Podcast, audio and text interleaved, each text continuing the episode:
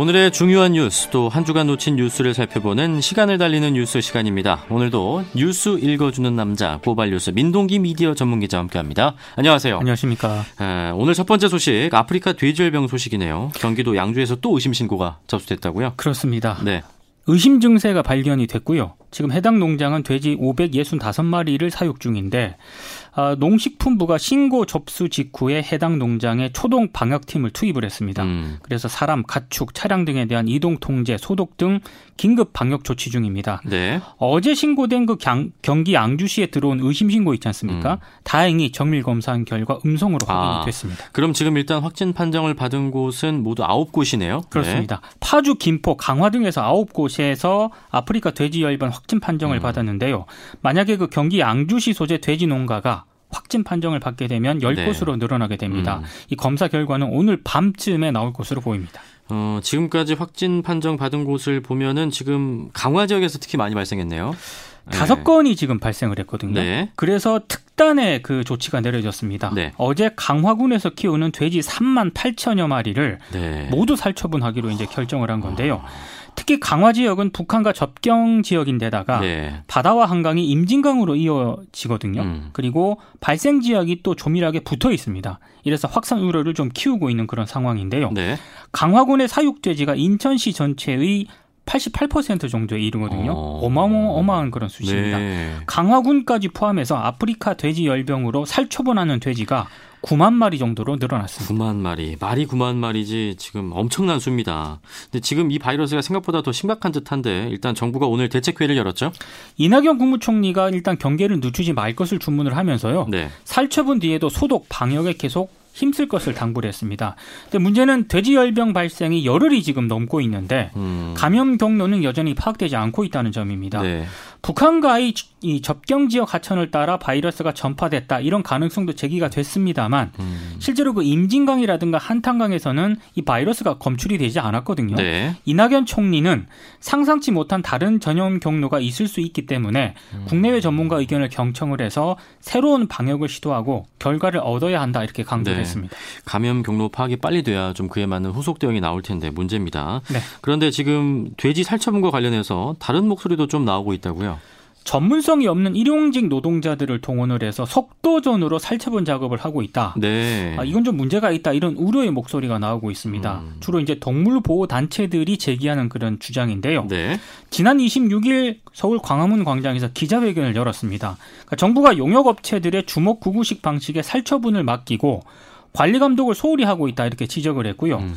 아프리카 돼지 열병 백신이 지금 없지 않습니까? 네. 이런 상황에서 법과 매뉴얼에 따라 방역을 시행을 해야 하는데 날림과 불법, 편법으로 생매장 살처분을 하고 있다라고 음. 비판을 했습니다. 법과 매뉴얼에 따라서 이 방역을 실시하지 않았다. 예를 들면 어떻게요? 그러니까 구덩이에 들어가지 않겠다는 돼지를 뭐 몽둥이로 때린다거나 음. 아니면 주먹으로 때리면서 넣고 있었고요. 예. 돼지를 이제 포크레인으로 미는 경우가 많았다고 어. 합니다. 살처분에 참여하는 용역업체의 수익이 네. 이 살처분 대지 수와 범위에 달려 있다 보니까 아. 불법적인 살처분 방법이 횡행하고 있다라고도 지적을 했는데요. 아. 그 시민단체분하고 일부 언론이 살처분의 네. 현장의 인력들을 직접 만나서 얘기를 들어보니까 아프리카 돼지 열병 긴급 행동 지침이란 게 있거든요. 네. 근데 이게 있는지도 몰랐다라고 얘기를 하고요. 음. 살처분을 용역업체에만 맡기지 말고 어, 법과 매뉴얼에 따라 안전하고 신속하게 살처분할 것 그리고 약물을 사용한 안락사를 통해 인도적인 죽음을 맞을 수 있도록 조치해야 한다. 네. 이게 지금 시민단체들의 주장입니다. 말씀하신 아프리카 돼지열병 긴급 행동 지침 이건 어떤 내용이죠? 살처분 그 사체 처리 참여자 있지 않습니까? 네. 이들을 대상으로 트라우마 예방, 안전 교육을 해야 한다는 그런 건데요. 네. 뭐 질병 특성이라든가 살처분 필요성, 음. 그리고 소각 매몰 등 사체 처리라든가 소독 등 사후 처리 방법, 살처분 경험 이후에 뭐 스트레스 반응이라든가 이런 완화 대처법 등을 음. 내용으로 이루어지고요. 네. 특히 살처분 전 참여 요원에게 전담 심리 지원 기관을 안내를 하고 음. 다른 의료 기관에서 심리 상담 등을 했을 때도 의료비를 지원받을 수 있다 이런 점도 알려야 됩니다. 네. 아, 그리고 살처분 참가자는 소각 매몰 뒤에 뭐 인적 사항이라든가 참여 사항 이런 이 요소들을 전담 심리기관에 제공을 해서 적절한 심리 지원을 받을 수 있도록 되어 있습니다. 네, 고통스럽게 좀 살처분되는 돼지들도 문제지만 어, 살처분에 참여한 분들의 그 트라우마가 엄청나다고 들었습니다. 뭐 눈을 뜨고 볼 수 없는 그런 현장이라고 하더라고요. 그런데 현장에서 지금 이게 지침대로 지켜지지 않고 있다는 거잖아요. 특히 긴급행동 예. 지침을 보면은요. 시장 군수 있지 않습니까? 음. 살처분에 참여하는 인력에 대해 작업 전후 반드시 방역 수칙 교육을 실시해야 한다. 이렇게 명시가 되어 있거든요. 네. 근데 일부 언론과 시민단체들이 현장에서 확인을 해보니까 살처분 현장 일용직 노동자들은 이런 교육이 이루어지지 않고 있다고 얘기를 음. 하고 있습니다. 특히 일용직 노동자들 상당수가 외국인 이주 노동자들이거든요. 아, 그래요? 이러다 보니까 방역 교육과 사후 관리가 아. 제대로 이루어지지 않고 있는 그런 상황입니다. 네. 속도전식으로 살처분 작업으로 인해서 지금 트라우마에 시달리고 있는 일용직 노동자들도 적지 않은 그런 상황인데요. 음. 어, 대책도 중요한데 네. 이분들에 대한 대책도 음. 굉장히 시급해 보입니다. 아, 정말 우리 사회 한 단면이 이번 뇌절병 사건으로 좀 고스란히 드러나는 것 같습니다. 네.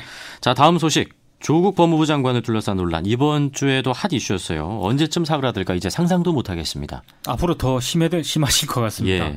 아, 검찰이 조국 장관 자택을 이번 주에 압수수색을 하지 않았습니까? 그렇죠? 이 과정에서 조국 장관이 검사와 통한 사실이 알려지면서 논란이 좀 제기가 됐습니다. 특히 문재인 대통령이 어제 검찰을 향해서 절제된 검찰권 행사가 중요하다. 이렇게 메시지를 밝혔는데요. 이런저런 해석이 나오고 있습니다만 음. 조국 법무부 장관을 상대로 한 검찰의 수사 방식이라든가 여론전의 행태가 용인할 수 있는 수위를 음. 넘었다 이렇게 네. 판단한 것으로 풀이가 되고 있습니다. 일단 좀 몇 가지 쟁점이 있잖아요. 정리를 한번 해보죠. 간단히 정리하면 이렇습니다. 네. 조국 장관이 검사와 통화한 것이 적절한가? 통화 내용을 수사 외압으로 볼 수 있는가? 네. 주광덕 의원이 관련 내용을 어떻게 입수를 했는가? 음. 검찰이 통화 내용을 외부에 알렸다면 이건 적절한가? 음. 야당의 탄핵 주지는 온당한가? 뭐 이렇게 요약이 될 수 있을 것 같은데요. 그럼 먼저 조국 장관이 검사와 통화한 것이 적절한가? 이것부터 살펴보죠. 여기에 대해서는 큰 이견은 없는 것 같습니다. 이견이 없다. 네. 왜냐하면 일단 아내의 건강이 걱정이 돼서 통화를 했지만 음. 어, 현직 법무부 장관 아닙니까? 그렇죠. 그래서 압수수색 현장에 있던 검사와 통화한 것은 그 자체로 좀 적절하지 못하다라는 평가가 많고요. 음. 음. 특히 이 부분은 조국 장관 본인도 국회 대정부 질문에서 후회한다라는 그런 입장을 밝히기도 했습니다. 일단 통화 자체는 부적절했다 네. 이거네요. 그럼 나머지 부분들은 좀 입장이 나뉩니까? 확연하게 나뉘는데요. 네. 통화 내용을 수사 외압으로 볼 수 있는가 이걸 두고는 여야가 나뉘고요. 예. 언론들의 평가도 나뉩니다. 음. 자유한국당과 바른미래당은 법무부 장관이 검사와 통화를 한 것 자체만으로도 수사 외압이다. 그래서 장관 탄핵을 추진하겠다라는 입장이고요. 여기에는 조선일보를 비롯한 보수 언론도 비슷한 시각을 음. 보이고 있습니다. 네. 더불어민주당을 비롯해서 한겨레와 같은 그런 언론은 방점이 조금 다릅니다. 음. 그러니까 통화 자체는 적절하지 못했는데 수사 외압으로 판단을 하려면 압수수색과 관련해서 구체적인 지시가 있어야 하는데 네. 그런 건 없었다. 음. 그래서 외압으로 보기는 힘들다라는 그런 입장이고요. 특히 외압으로 생각을 했다면 검사와 수사관이 현직 장관 자택을 11시간 동안 음. 압수수색하는 게 이게 과연 가능하냐 이렇게 네. 반문을 하고 있습니다. 아, 당연히 이제 자유한국당이라든가 바른미래당이 음. 주장하고 있는 장관 탄핵 추진도 음. 무리한 요구다라고 판단을 하고 있습니다. 한쪽은 수사 외압이다. 다른 한쪽은 구체적인 지시는 없었기 때문에 외압은 아니다. 지금 첨예하게 갈립니다. 네. 근데 주광덕 의원은 어떻게 입수했다고 합니까? 처음에 이제 이게 대정부 질문을 통해서 공개되지 않았습니까? 네. 원래 이게 공개가 됐을 때 주광덕 의원이 자신의 유도 신문에 조국 장관이 걸려들었다 음. 이렇게 얘기를 했는데 나중에 말을 조금 바꿨습니다. 네. 검사들 중에 정보통으로부터 정보를 입수한 것이다 라고 얘기를 했는데요. 아. 다만 수사 라인에 있는 검사로부터 입수한 정보는 아니다라고 밝혔습니다. 어쨌든 정보통이면 결국 검찰로부터 정보를 지금 받았다는 그런 얘기 아닌가요? 그렇죠. 네. 검찰 내부에서 이제 정보를 받았다라는 그런 얘기고요. 음. 어, 이거는 이제 어, 어느 정도 좀 검찰로부터 관련 정보를 입수했다라고 해석이 충분히 될 수 있기 때문에 논란이 네. 좀 제기될 수 있을 것으로도 보이는데요. 특히 검찰에 지금 굉장히 비판적인 그런 입장을 가지는 분들이 있지 않겠습니까? 그렇죠. 검찰 차원에서 어떤 조치가 필요하다라는 점을 지적을 하고 있습니다. 음. 아직 이와 관련해서 검찰 쪽 움직임은 없는 그런 상황인데요. 문재인 대통령이 조금 절제된 검찰권을 주문을 했을 때 네. 어, 검찰 내부에서는 본질은 수사 정보 유출이 아니라 수사 압력이다. 뭐 음. 뭐 이런 분위기도 있는 것 같거든요. 아, 아 조금 온도 차가 좀 느껴지는 음, 그렇네요. 내부 외부 분위기도 좀 온도 차가 있네요. 네. 근데 마침 오늘 지금 아마 진행되고 있겠네요. 서울중앙지검 부근에서 집회가 열리고 있죠. 6시부터 이제 서울중앙지검 정문 앞에서 네. 사법적폐청산 범국민연대가 주최하는 촛불문화제가 열리고 있는데요. 검찰 개혁을 추진하는 이 조국 장관을 겨냥을 해서 검찰이 음. 무리한 수사를 하고 있다. 지난주 토요일에 처음으로 집회를 했는데 오늘도 집회를 이어갔거든요. 어, 지난주보다 참석자가 늘어서 한 10만 명 정도가 모일 것으로 예상을 했는데 예. 집회 시작하기 한 2시간 전부터 어. 상당히 많은 인원이 참여를 하고 있고요. 네. 지금도 상당히 많은 인원이 촛불 집회에 동참을 하고 있습니다. 그리고 이 집회가 열리기 1시간 전부터 맞은편에서는 정반대 성격의 집회가 열, 리고 있습니다. 네. 조국 장관의 사퇴를 촉구하는 보수 성향 단체인 자유연대가 개최한 그런 집회인데요. 음. 참여 인원은 한 2천 명 가량으로 추산을 하고 있습니다. 아, 알겠습니다. 자 마무리도 뭐 검찰 얘기 하나 준비하셨다고 들었습니다. 전국 검사장들 있지 않습니까? 네. 관용차 유류비 내역을 살펴봤더니 좀 이해가 안 되는 그런 대목들이 발견이 됐습니다. 뉴시스가 자유한국당 주광덕 의원을 통해 입수한 최근 1년간 검사장급 이상 관용 차량 관련 주요 내역을 보니까 네. 조금 저도 이상한 대목이 발견이 지금 관용 되더라고요. 차량 관련 주요 내역이에요. 그렇습니다. 네. 서울 남부지검이 올해 3월 20일과 21일 이틀에 걸쳐서 검사장 관용차 기름값으로 188만 1,740원을 결제를 했거든요. 이틀 만에 188만 원. 그렇습니다. 네. 차량 연비에 따라 차이가 있긴 하지만 음. 관용 차량들이 대부분 중형 세단 아니겠습니까? 그렇죠. 188만 원치를 계산을 해보면은요. 평균적으로 서울 부산을 한 20차례 왕복할 수 있는 그런 주유량입니다. 상식적으로 좀 이해가 안 됩니다. 예. 저도 좀 이해가 안 되는 그런 대목인데요. 음. 당시는 김진모 검사장이 재직하던 때였는데 네. 김전 지검장은 지난 6월 법무연수원 연구위원으로 발령이 난 뒤에 스스로 이제 옷을 벗었습니다. 근데 또 이상한 대목이 또 있습니다. 네. 김전 지검장이 사표를 낸 이후에 신임 지검장이 임명되기 전에 이 지검장이 공석이었거든요. 남부지검장이 공석이었는데 네. 갑자기 올해 7월 10일 남부지검장 관용차가 72만 3,645원을 또 주유비로 결제를 했습니다. 누가 탔을까요? 저도 그게 궁금합니다. 이런 사례가 많습니까? 어, 현재는 퇴직한 오세인 광주 고검장의 관용차 내역에서도 한꺼번에 100만 원에 가까운 주유 기록이 나왔고요. 음. 그리고 김회재 전 광주지검장 차량은 네. 하루 최대 8번을 또 주유를 하기도 했습니다. 어. 서울중앙지검장은 이영렬 전 지검장이 재직하던 때에는 36만 원에서 55만 원까지를 월 결제하는 방식으로 음. 기름을 넣었고요. 네. 정상적인 사람은 두 사람 정도가 있습니다. 네. 윤석열 지금 현재 검찰총장, 음. 아, 지검장, 중앙지검장으로 취임한 이후에 4, 5일을 주기로 약 7만 원 정도를 주유한 것으로 나타났고요. 음. 문무일 전 검찰총장 있지 않습니까? 네. 부산 고검장으로 재직할 당시에 한 일주일 정도를 주기로 대략 한 8만 원 정도를 주유하는 그런 패턴을 보였습니다. 근데 비정상적인 패턴에 대해서는 이건 지금 당사자들이나 직업 등이 좀 해명해야 될 문제 아닙니까? 해명을 하긴 했는데 네. 저는 조금 이해가 안 갑니다. 어. 서울 남부지검 쪽에서는 지정 주유소에서 주유를 하고 있다. 음. 한 달에 한 번씩 주유비를 결제하는 것으로 알고 있다. 정확한 것을 알고 싶으면 정보 공개 청구를 하라 이런 입장을 밝혔고요. 광주지검 쪽에서도 정확한 것은 기록을 보지 않아 모르겠다. 정확한 정보를 알고 싶으면 정보 공개 청구를 하라 네. 이런 입장을 내놓았습니다. 제가 볼 때는 그 주유소라는 소고기 집에서 밥을 먹은 게 아닐까 그러면 가능한 얘기가 되거든요. 근데 이거 이런 주유비를 이해할 수 있는 시민들은 별로 없을 것 같습니다. 불가능합니다. 그렇죠. 한 달에 15만 원 나와요. 말이 안 되죠. 자, 저, 도그 정도 나오거든요. 네. 알겠습니다. 자, 지금까지 고발뉴스 민동기 미디어 전문기자 함께합니다. 고맙습니다. 고맙습니다.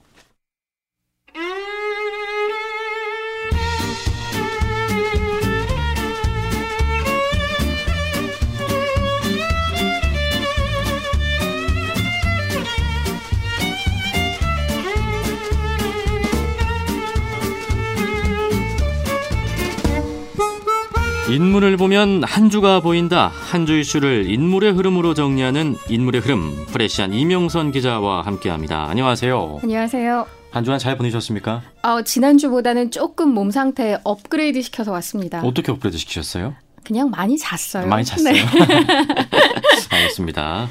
자, 한 주간 또 어떤 인물들이 이슈의 중심에 서는지 한번 살펴보죠. 먼저 월요일부터 네. 네. 어, 아무래도 9월 마지막 주 가장 핫한 인물로 제가 쭉 살펴본 바로는 꼰대입니다. 꼰대? 네. 방송에서 꼰대?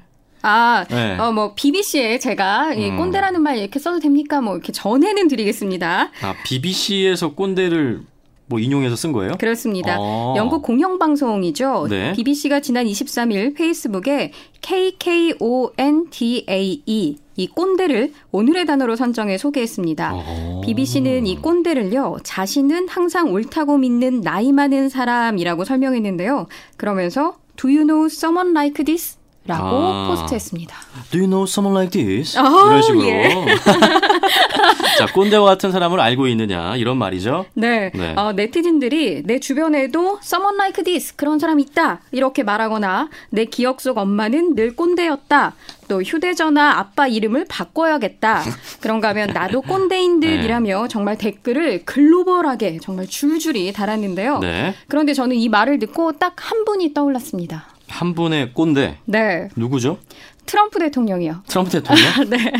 어, 좀 묘하게 공감이 갑니다. 아, 네. 트럼프 대통령이 자신의 트위터에 10대 환경운동가 그레타 툰베리를 매우 행복한 어린 소녀라고 표현했는데요. 음. 이 과학자들의 기후변화 지적에도 아랑곳하지 않을 뿐 아니라 툰베리의 존재 자체를 무시하는 듯한 태도를 보였습니다. 이 BBC가 설명한 꼰대, 그러니까 자신의 생각이 옳다고 믿는 나이 많은 사람의 전형적인 모습이 음, 아닐까라는 네. 생각에서 트럼프 대통령을 꼽아봤습니다. 납득이 됩니다. 충분히.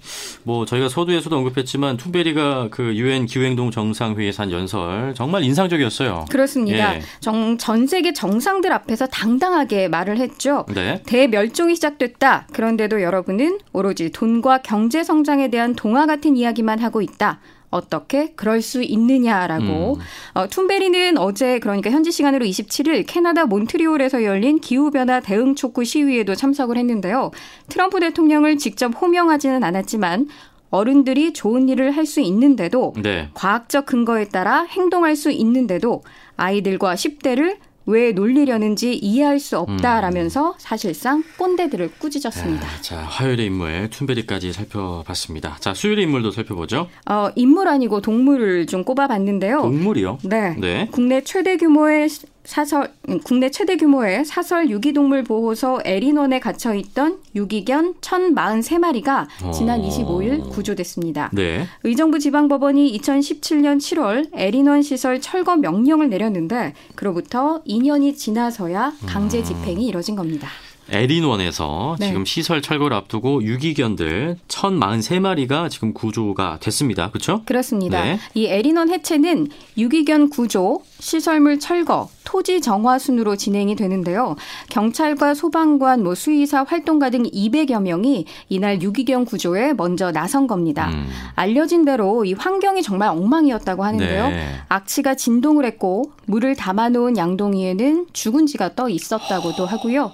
이미 죽어서 딱딱하게 굳은 채로 발견된 아. 강아지들도 있었다고 합니다. 에린원이라는 곳이 도대체 어떤 곳이었습니까, 이게? 어, 20여 년 전 공경희 원장이 경 기도 포천시 이동면 야산에 견사를 짓고 유기견을 수용하면서 이 에린원이 시작됐습니다. 네. 후원금이 줄을 잇기도 했다고 하고요. 전국 각지에서 음. 유기견 보호 의뢰가 올 정도로 규모도 굉장히 커졌습니다. 그런데 그만큼 갈등도 만만치 않았는데요. 수의사 단체 등이 중성화 수술을 때때로 시행했지만 자체 번식을 막기는 어려웠다고 합니다. 네. 그렇게 개체 수가 기하급수적으로 늘어났고 그로 인해 에리너는 유기견, 유기견이 수십 마리의 유기견을 양상하는 그러니까 전문가들의 말대로 보호소 패턴 중에 가장 가혹한 사례가 음. 됐습니다.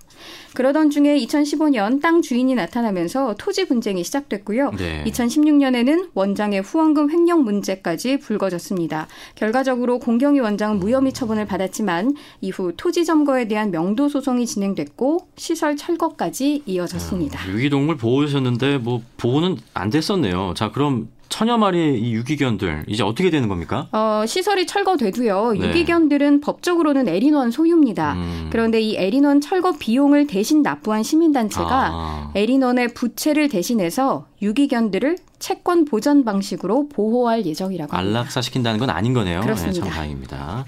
자, 그리고 다음 인물도 살펴보죠. 9월 26일 목요일의 인물은 누굽니까? 문재인 대통령을 공산주의자라고 비난하는 등 정권 비판 발언을 연이어 쏟아내고 있는 김상현 국대 떡볶이 대표를 꼽아봤습니다. 네. 그의 센 발언에 몇몇 가맹점주가 피해를 우려하는 보도가 나왔는데요. 그러자 일부에서는 우리가 지킨다라며 떡볶이 구매 인증 릴레이를 펼치고 있습니다. 극우 성향 온라인 커뮤니티인 일간 베스트 회원들뿐 아니라 26일에는 자유한국당 김진태 의원이 자신의 SNS에 인증샷을 올렸고요. 네. 또 조국 반대 첫 삭발 주자이기도 하죠. 무소속 이현주 의원 역시 27일 자신의 페이스북에 음. 국대 떡볶이 대표를 두둔하는 발언을 남겼습니다. 개인의 발언은 얼마든지 네. 할수 있죠. 아, 그럼요. 얼마든지. 예. 그러나 이 가짜 뉴스와 표현의 어. 자유는 구별되어야 합니다. 근데 언론에서 이렇게까지 우리가 그 조명할 건가? 전 그런 생각도 듭니다. 네, 네. 다음부터는 저도 다시 한번 생각해서 네. 인물 선정하도록 하겠습니다. 자, 그리고 금요일 인물도 한번 살펴보죠. 의붓아들을 때려 숨지게 한 20대 개부입니다. 음, 저도 이 뉴스 봤습니다. 예. 네, 경찰은 27일 아동학대 치사 혐의로 20대 A 씨를 긴급 체포했다고 밝혔는데요. A 씨는 이틀에 걸쳐 약 25시간 동안 5살 B군의 손과 발을 케이블 타이로 묶고 1미터 길이의 목검으로 수차례 때려 숨지게 한 혐의를 받고 있습니다. 네. 경찰은 A 씨가 B군의 사망을 충분히 예견할 수 있었다고 판단하고 미필적 고의에 의한 살인 가능성도 염두에 두고 있다고 합니다. 어, 경찰이 A 씨의 119 신고를 받고 출동했을 때는 네. 이미 B군의 의식이 없는 상태였다고 하는데요. 국립과학수사연구원의 1차 구두 소견에 따르면 복부 손상에 의한 사망이라고 합니다. 아, 진짜 이게 말이나 됩니까? 어, 그런데다가 이 경찰이 밝힌 바에 따르면요. 예. A 씨는 지난달 보육원에 있던 5살 B군 그리고 또 다른 의붓 아들인 4살 C군을 집으로 데려왔다고 합니다. 어. 두 아이들은 2017년 1월에도 A 씨로부터 폭행을 당해서 A 씨와 격리된 채 보육원에서 2년 넘게 잘 지내고 있었는데 네.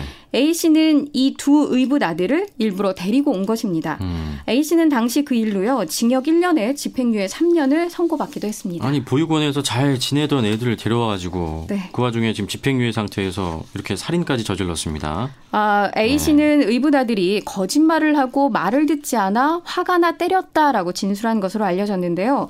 이 아동 학대 같은 경우 지난 5년간 신고된 건수만 8만 7천여 건입니다. 네. 울산에서는 초등학생이 계모와 친부에게 맞아 갈비뼈 16대가 부러져 숨지는 사건이 있었고요.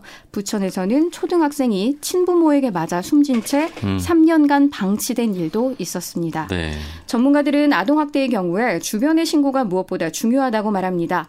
아동학대와 가정폭력의 연관성이 큰 만큼 가정 내 문제라고 여겨서 외부로 알려지는 것을 꺼리는 경우가 많기 때문인데요.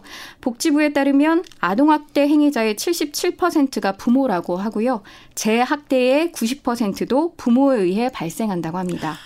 또 아동학대 발생 장소도 예. 가정인 경우가 80% 이상이라고 하고요. 무엇보다 일단 주변 신고가 중요하죠. 그렇습니다. 당사자는 신고할 수 있는 상태가 아닐 테니까 뭐 아동학대 의심 신고도 똑같이 112로 하면 됩니까? 네. 아동의 몸에 상처나 멍이 있다던가 또 계절에 맞지 않는 옷을 입고 있고 청결에도 다소 문제가 있어 보이는 등 아동학대가 의심된다면 음. 112로 바로 신고하시면 됩니다. 네.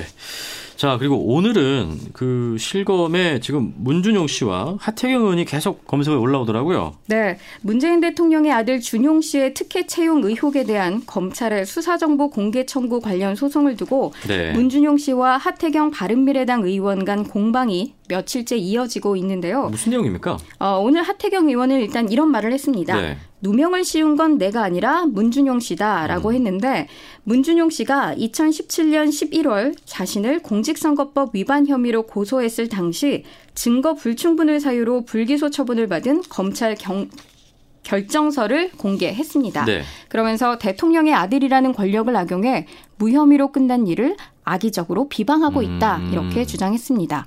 하태경 의원은 어제 문무일 검찰총장이 감추려 했던 문준용 특혜 채용 수시 자료가 곧 공개된다 이렇게 예고를 하기도 했습니다. 문준용 특혜 채용 수사 자료가 곧 공개된다. 네. 자 그럼 문준용 씨의 입장은 뭡니까? 문무일 검찰이 자신의 수사 자료를 감추려 했다는 이 하태경 의원의 주장이 억지라는 건데요. 네. 문준용 씨는 검찰의 정보 공개 거부는 개인정보 보호를 위한 검찰의 판단에 따른 것이지 누군가의 지시에 따른 감추기가 아니라는 음. 입장입니다. 그러면서 하태경 의원이 한 것과 같이 검찰에게 정보 공개를 위한 행정 소송을 진행 중이라고 밝혔습니다.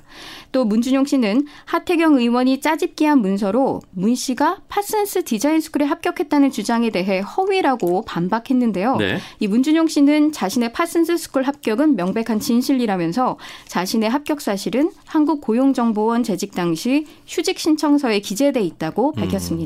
이와 관련해서도 민사 소송을 진행 중이라고 합니다. 뭐가 팩트인지 모르겠네요. 두 사람의 공방전 일단 좀 더 두고 봐야 될 것 같습니다. 네. 자, 그래서 이번 주 이명선 기자가 뽑은 이주의 인물은 누굽니까?